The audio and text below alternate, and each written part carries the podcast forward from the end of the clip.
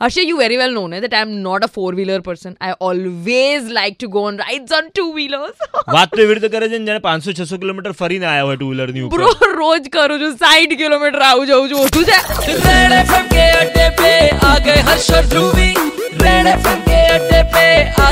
वो लहराती जुल्फों के साथ जब हम हेलमेट डालते हैं दुपट्टा ओढ़ के म्यूजिक हेडसेट्स घुमा के और फिर आते हैं हम तेईस किलोमीटर तक रोज गांधीनगर से अहमदाबाद और जाते हैं अहमदाबाद से गांधीनगर ઓછું છે કઈ સો આ તો થઈ ધ્રુવીની ડેલી ટુ વ્હીલર રાઈડની વાત. પણ આપણે વાત કરીએ આ ધ્રુવી તો નાનું નાનું દોડે છે. આપણે છેક જવાનું છે સ્ટેચ્યુ ઓફ યુનિટી એક સાથે. એક સાથે બસો કિલોમીટર અહીંયાથી આપણે બાઇક રાઈડ કરીને જવાના છીએ. બીકોઝ અમદાવાદ આપણે છે ને મગજની અંદર બહુ જ બધી બાઉન્ડ્રીઝ ક્રિએટ કરીને બેઠેલા છીએ.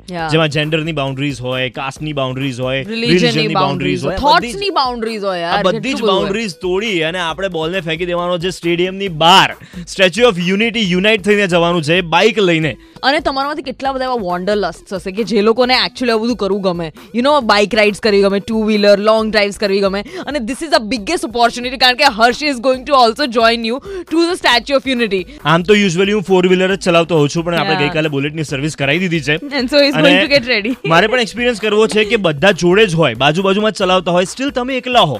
સો તમે તમારી સાથે મી ટાઈમ કેટલો સ્પેન્ડ કરી શકો છો આ ડ્રાઈવની અંદર આ રાઈડની અંદર?